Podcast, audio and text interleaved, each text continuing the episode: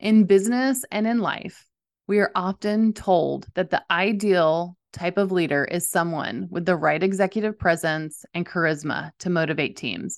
We are sold the image of a leader as someone who dedicates their whole life to going above and beyond everyone else, often being the loudest person in the room. That type of leadership didn't work for me, and I'm guessing it doesn't work for you either.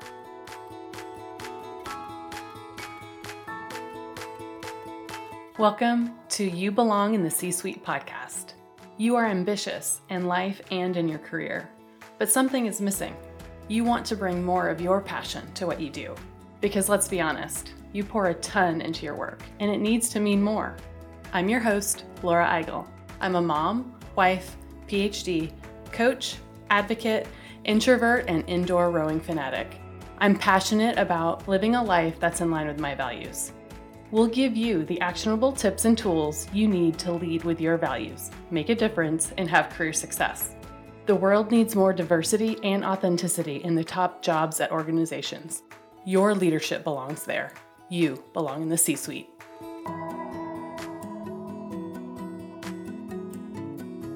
What gets you up in the morning? What drives your decisions? What do you stand for? No idea, not even sure where to start?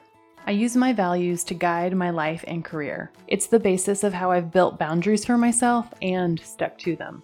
Are you ready to dig into what matters to you? Go to thecatchgroup.com to download your free values worksheet.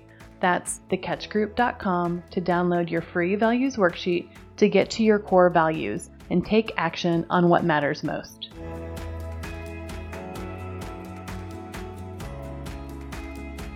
Welcome to this week's episode of the You Belong in the C Suite podcast. This week's podcast is focused on a topic from a recent study done by Stanford and MIT. Here's the headline of the study There's no such thing as a perfect CEO personality type. I saw this as an article on a LinkedIn post. I read that article, which summarized some of the key findings and I really love these kinds of articles from publications like Inc. or Forbes because they take the best nuggets of a peer reviewed research article and they amplify the findings to a broader business audience. However, sometimes these types of articles misconstrue findings or overgeneralize the results. So remember, my background is in organizational psychology. So I want to read the actual peer reviewed article, not just a summary of it. That's where my academic training comes out. So I took a look at the article and the research behind it. So I read the actual research study. So you don't have to. I wanted to share a summary with you and a few insights, thoughts, and takeaways that are meaningful to you in your current job. Don't worry, I won't get super technical. Well, I may share a little more than usual, but pretend you are in my organizational psychology class for a bit and we can get a little researchy together. Let's get started. Before I get into the details of the article, I wanted to share why I think this study is so important and why topics like these are so important. Feel free to disagree with me, but I think there's a common stereotype that exists of the right type of personality for a CEO or a senior leader. I'm using the air quotes here on the right type. Like there's a, a preferred type of person who are in these roles. Here's a common description. So, someone who can command a room with their charisma, who takes bold action, who drives for results, who is decisive and assertive. The problem with this kind of thinking is that if there is a right type of personality, then there's also a wrong type of personality for these roles. And I mm-hmm. fundamentally disagree with that. I don't think there's a wrong personality. I think it matters, and we'll talk about why it matters. But I love that the headline is There's no such thing as a perfect CEO personality type because it lets all of us get into these kinds of roles. It frees us of thinking that there's a right way or a wrong way to be or to lead. And so that's why I think this is so important. I've been working with leaders and studying personality and temperament throughout my 20 year career. For more than 10 years, I've coached and developed leaders based on personality assessments. I utilize the Hogan assessments as the assessment that I like best. It has scientific rigor behind it. It goes through in depth personality variables on your everyday personality, your derailers, and what motivates you and what you value. And I've seen hundreds, if not thousands, of these personality profiles. And in these profiles, a leader is invited to take an assessment which usually takes about 45 minutes to complete, and then a report is generated. Then they meet with a coach, a person like me, who walks them through their report. We talk about their strengths and opportunity areas and basically around who they naturally are, and then how those behaviors are linked to their personality, how they show up in the workplace environment. So we talk about the good and the bad things associated with all those behaviors. So here's the thing everyone has a personality and values and what motivates them. And everyone has something that is good and bad that's associated with it. And we talk about that in this idea of how to work through it, understanding self awareness and gaining that information. We talk about different strategies that are going to be best for them in their current environment and, and in their current role and this type of assessment is a tool that can be used for development. It can also be used as a tool that organizations use in hiring as well. Mostly, I use it in terms of leadership development and building self awareness. Most personality research is based on the big five personality factors. When I was in uh, undergrad, I remembered how I learned these in my Psych 101 class from the acronym OCEAN so each one stands for a letter that you can remember it spells out ocean. So O is openness to experience, C is conscientiousness, E is for extroversion, A is for agreeableness, and N is for neuroticism. So every personality test that you've ever taken at work is most likely linked to these factors or that research you can be high or low or in the middle on any of these factors, and being high or low on them shows different perceptions of your behavior. So, I'll walk through what each of these kinds of means and the behaviors that are usually associated with these. Again, this is an assessment. Each one of these is a scale from high to low. You will have many different combinations. And as we talk about these, um, we're talking about them generally and every person's going to be different but in general the, these are are what these look like based on years of personality research so high openness to experience kind of looks like valuing innovation and creativity and the ability to adapt and change while low openness to experience can be more described as being closed minded, more conventional. High conscientiousness is someone who's dependable, responsible, maybe more of a rule follower, Low conscientious people are less focused on the details and execution. Let's look at extroversion next. If you're high on extroversion, you're enthusiastic, optimistic, outgoing. If you're low on extroversion, you're more thoughtful, intentional, more of that typical introvert style. For agreeableness, if you're high on that one, you can be described as trusting and cooperative, willing to compromise, if you're lower on agreeableness, you could be more competitive and achievement oriented. And the last is neuroticism. People that are higher in neuroticism can be described as anxious or defensive, and lower in neuroticism is more calm and relaxed. So these are all, again, high level descriptions. There are multiple subcomponents to each of these.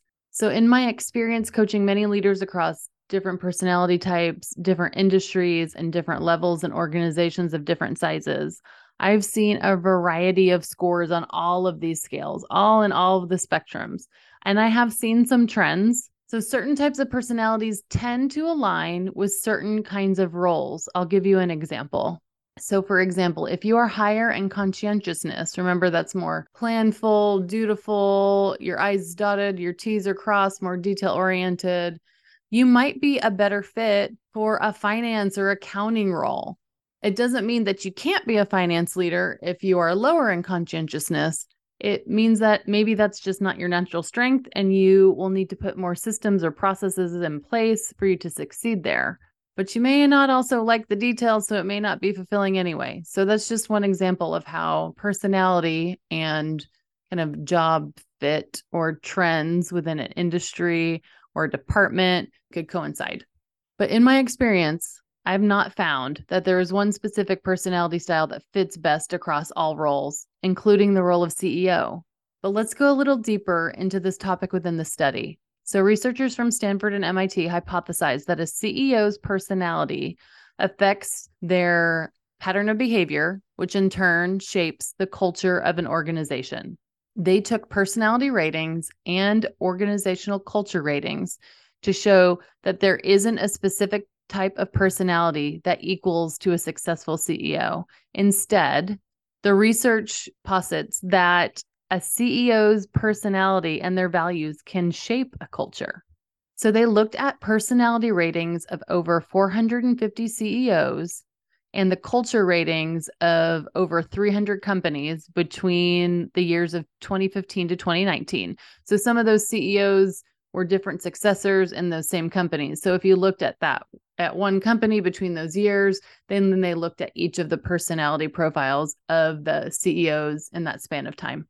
So let's look at how they collected the data. You know, there's lots of ways to collect data. However, getting data across a wide variety of companies from the same time period is really expensive and almost impossible to do. So, for the CEO data, these personality profiles, they used a methodology that included a natural language algorithm by analyzing earnings call data. So basically, they analyzed existing recordings of calls where the CEO is speaking.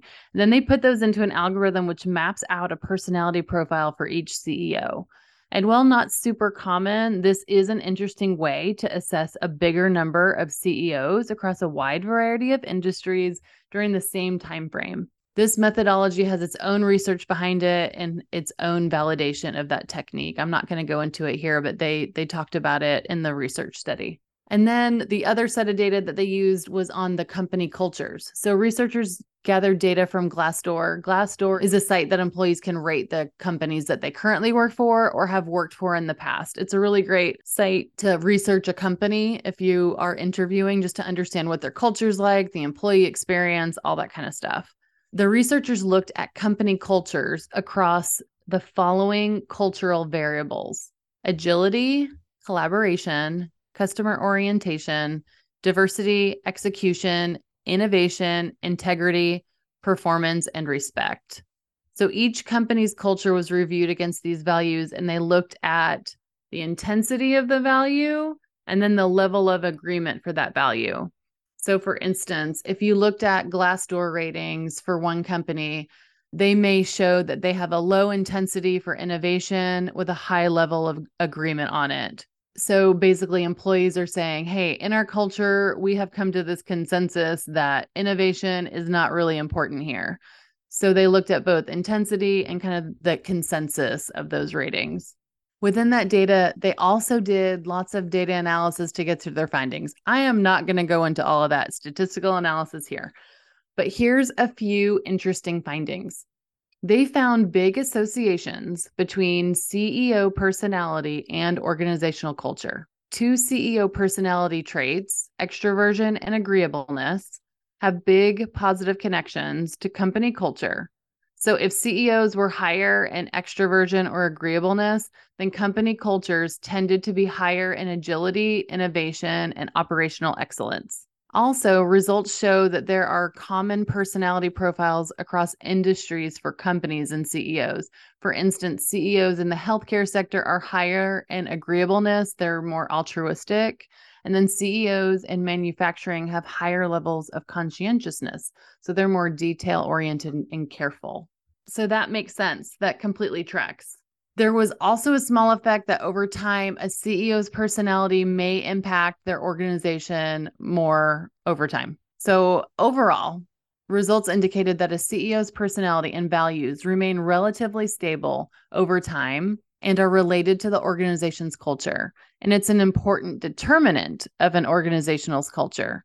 So, a CEO's personality and pattern of behavior related to that personality can cascade into the organization and can help set the culture. So at the end of the day, it may still be like a chicken or the egg thing. Results do not conclusively resolve the question is the CEO shaping the culture or does the culture shape the CEO? However, there is really strong evidence that they are linked and that it matters. And it matters for a lot of reasons. And this is my take on it. I said it in my book, Values First. So I'll, I'll quote myself here from the introduction. In business and in life, we are often told that the ideal type of leader is someone with the right executive presence and charisma to motivate teams.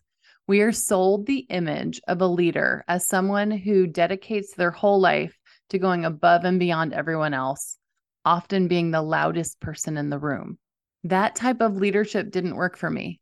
And I'm guessing it doesn't work for you either. I've spent my career studying, working with, and building the capability of great leaders in all sizes of organizations, from small businesses to Fortune 500 companies. In my research, I have found that what makes a true leader isn't how loudly you command a room, but how authentically you show up in it as yourself and your values. I share my experiences in this book with being the quiet one in the room among lots of ambitious, extroverted leaders. Through my career, my introversion has been both a strength and an obstacle to overcome. I'm not here to tell you what the perfect profile is for a leader. Hint, there isn't one. I'm here to tell you about what I've learned in my two decades of studying and working with high performing leaders. And I want to tell you there is no one way to be a great leader except to lead with your authentic style. When you show up authentically, centered in your values, you'll become more successful. I know this to be true for myself. So there is no right way to be the perfect leader. Research is telling us that there is no perfect personality for the leadership role of CEO. You get to take your personality and what you value and bring it into an organization to create the culture, to model it, to build it. Sure, there are trends of the kinds of ways you might be more successful given your personality, your values, and your strengths, but there is a place for you and your leadership it's important to model it too, because it can have implications on the culture that you build around you. In my work with building values based cultures, I work with a lot of senior leaders, and we're literally in rooms with the senior leadership team building out the values of the organization. And often, some of those values come from those people in those rooms. So we use data and we use people from all parts of the organization to build some of these values. But often it is also those leaders in those rooms that are in the C suite, they're making up those cultures. They're building them, they're creating them, they're prioritizing the things that matter. And they get to bring part of what matters to them into those organizations. It's absolutely true for for entrepreneurs and founders as CEOs, but it's also very true for companies that have been around for a really long time. The culture is made up of the people in that room. What this research can't say yet definitively is that any personality can be successful in any organization.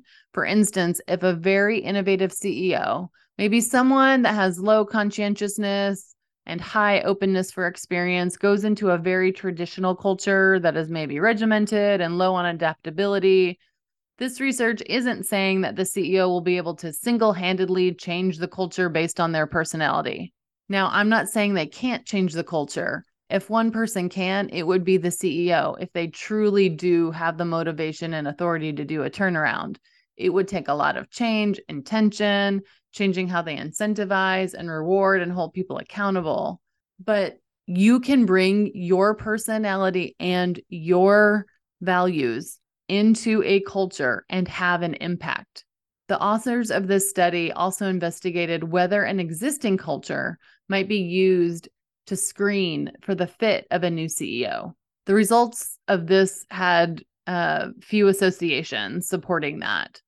But within my work within organizations and knowledge of how search firms and boards hire and plan succession for CEO roles, you know, practically speaking, many companies take their organizational values into account when looking for the next CEO. Many do this through promoting CEOs from within the company, which is a way that solidifies that a person has similar values within the organization. It's a way to keep that same culture. Let's talk about a couple of practical implications that the researchers mentioned. One is just to utilize personality assessment in the evaluation of CEO candidates, in addition to not only their skills and their experiences, but also assessing their personalities. So, this is a more common practice when you are utilizing an executive search firm, which uses multiple assessments of skill and personality and other variables. They also talked about the practical implication of self awareness of the CEO. And I think this one's really important. And also their ability to modulate their behavior and get coaching to override different tendencies or blind spots. That's a really important part. And in my experience, just because your personality is a specific way does not mean that you can't learn how to do something in a different way to get different results. You absolutely can. That is the premise of coaching. Lots of the things that I do um, with leaders is understanding, getting self awareness of the personality, and then building strategies around it to be more effective. So, this study wasn't perfect, none are. They used existing data and algorithms to build out the personality profiles of both CEOs and the company culture. And that existing data may have some biases in it inherently. For example, the Glassdoor ratings on company culture might be more skewed to employees who have left an organization. Um, the article mostly also talks about CEOs. So, I also wondered how far can we extend this to other roles in the C suite too? And I think we can to an extent. There isn't a perfect personality for a CEO or a chief marketing officer or a chief finance officer. There's not a perfect personality for a chief operations officer, but there are some trends that are going to be important that somebody may have inherently based on um, their strengths and their personality and what they value. So to me, this study is really important because it shows that personality and values and organizational culture are all connected. It means that you, as a leader, can create cultures that are aligned to what's important to you. It means that you, as a leader, need to pay attention to the things that you model because they can cascade down these behaviors for good or for bad. And most importantly, there isn't a perfect personality for all which means there's room for your personality and your values and how you lead. Remember, your leadership belongs here. You belong in the C suite.